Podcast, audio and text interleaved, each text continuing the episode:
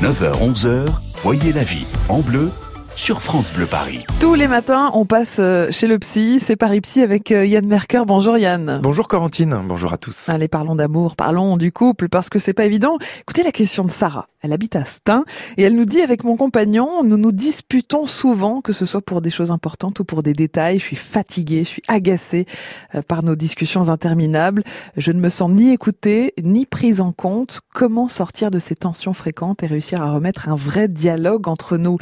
Yann, est-ce que c'est normal d'avoir des disputes en couple, ou est-ce que c'est, c'est un problème ? Alors Corentine, je dirais que se disputer temporairement, mmh. c'est tout à fait normal, hein, mmh. amoureux ou pas, nous restons des humains. Ce qui peut devenir suspect, c'est la fréquence, l'intensité de ces disputes et ce qu'elles engendrent ensuite. La dispute, c'est l'expression de colère ou de frustration, hein. C'est donc un révélateur que quelque chose ne va pas. Mmh. Et du coup, ça permet de poser des limites, de clarifier ce qui a besoin de l'être. C'est d'ailleurs parce que les choses n'ont pas pu être exprimées avant par d'autres modes relationnels oui. qu'on en est arrivé à se disputer.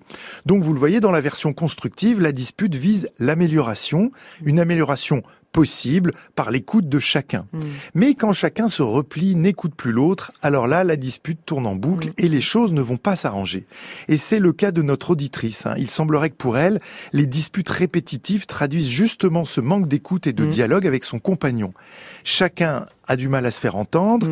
les disputes deviennent des tentatives de solutions, mmh. mais elles n'aboutissent pas et elles finissent par créer des tensions de plus en plus contre-productives. Alors comment faire dans ces cas-là ?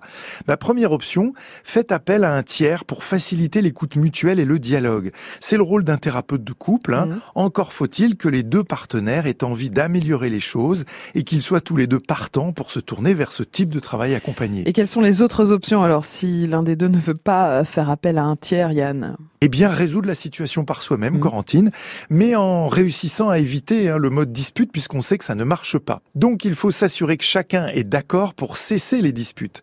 Il faut ensuite que chacun accepte de sortir du mode accusatoire et critique. Oui, oui. Donc apprenez à traduire vos reproches en besoins clairs et constructifs. Par exemple, au lieu de dire bah, « tu ne m'aides jamais, mmh. tu ne m'écoutes pas quand je te parle », ça c'est le mode accusatoire, mmh. eh bien commencez par dire « je me sens découragé, j'ai besoin de ton soutien et de ton aide mmh. ». En exprimant votre besoin, vous ne discréditez pas l'autre, vous commencez à amener les choses vers une solution. Et puis enfin, il vous reste à exprimer une demande hein, de ce que vous souhaitez. Donc là aussi, au lieu de dire « tu ne participes jamais à rien », eh bien dites « je voudrais que tu m'aides à organiser par exemple nos prochaines vacances. Est-ce que tu es d'accord pour ça ?» mmh. Et là, vous notez tiendrez peut-être pas satisfaction d'emblée, mais en tout cas, vous maintiendrez un climat plus propice ouais. au dialogue et à l'échange. Et puis, si c'est difficile de parler sans être interrompu, eh bien, convenez d'un temps de parole. Par exemple, vous parlez pendant deux minutes mmh. et ensuite, c'est votre partenaire qui parle pendant deux minutes et il est interdit d'interrompre l'autre pendant qu'il parle. Mmh.